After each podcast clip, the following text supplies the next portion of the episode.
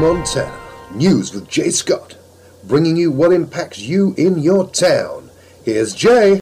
Test results say the water on Montana's Crow Indian Reservation is safe, despite government investigators' concerns about lax water quality monitoring. The U.S. Environmental Protection Agency tested water systems in Wyola and Pryor last week, and none of the results showed any evidence of E. coli bacteria, according to EPA spokesman Richard Mylott. Tests of water delivered in Crow Agency have also come back negative, according to federal and tribal officials. The EPA Inspector General's office last week issued a report after evidence of contamination was found in water from the Little Bighorn River that supplies the Crow Agency system. That water is filtered before it gets into the Crow Agency system. EPA officials had issued notices of violation for Pryor and Wyola water systems after they did not perform required testing for contamination. The Montana Public Service Commission has approved an average $23 credit for customers of Montana Dakota Utilities after the utility saw a $1.5 million savings under the federal tax cut enacted last December. The refund should show up as a credit on April bills for customers in eastern Montana.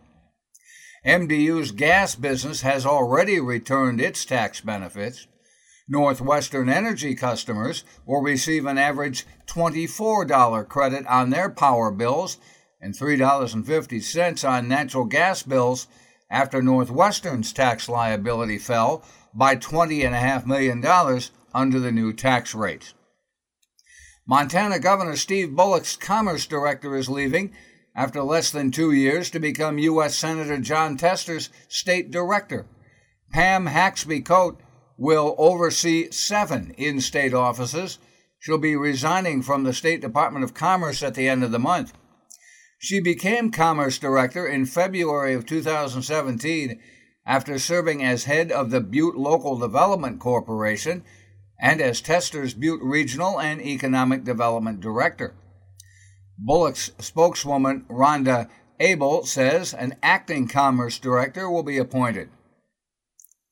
A Billings businessman accused of faking his kidnapping by a biker group in Virginia has pleaded guilty to bilking investors of more than $20 million. Larry Wayne Price Jr. pleaded guilty to wire fraud, conspiracy to commit money laundering, and making false statements to federal investigators. Prosecutors say Price stole more than $20 million from three companies. He will give up several properties, including Billings' largest mansion at 26,000 square feet. He'll also pay $28 million in restitution. In April, Price was reported missing and later found on the side of a road in Virginia.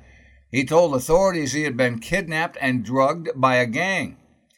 FBI officials say Price was trying to disappear and start a new life with his mistress. He's pleaded not guilty to those charges. A Missoula mathematics professor is being praised by police after he used his firearm to apprehend a home intruder. Joseph Joe Crepeau thought his dog was chasing his cat around his home Monday morning. He became more concerned when he noticed a rapidly growing police presence around his property. Crepeau said he grabbed his 9mm Beretta and began to search his house. When he looked in the furnace room, he saw an intruder and loaded his weapon. Crepeau believes the intruder heard him chamber the round. Quote, he became very cooperative very quickly. Crepeau marched him up the stairs, out the door, and turned the man over to authorities. Crepeau said he put down his firearm and got on the ground because he knew he would be handcuffed as part of protocol. He said authorities quickly verified that he was the property owner and let him go. Crepeau is an associate professor of mathematics and the chair of the Department of Applied Arts and Sciences at the University of Montana.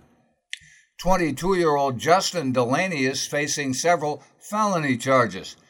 He was also the subject of an outstanding warrant from Idaho. Bail was set at $75,000.